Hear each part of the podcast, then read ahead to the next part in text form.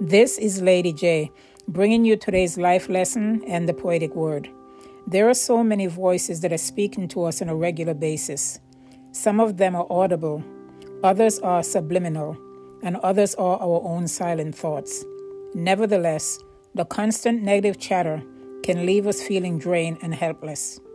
Jesus has offered us hope in the midst of all of these voices.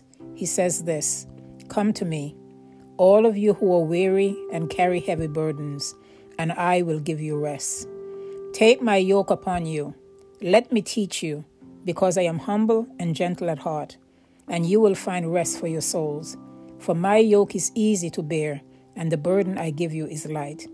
Reading taken from Matthew 11, verses 28 to 30 from the New Living Translation. Today, along with Jesus, I would like to lighten your load and offer you a positive dose of inspiration through the poetic word, which is much cheaper than any therapy. Here is today's poetic prayer for your declaration Lord, help me to rest from the cares of this world and minister your peace to my body and soul. Lord, help me to rest from the works of the flesh and help me to live the life that you truly have blessed. Lord, help me to rest in the cleft in the rock and to the foolish things of this world. Help me never to turn back.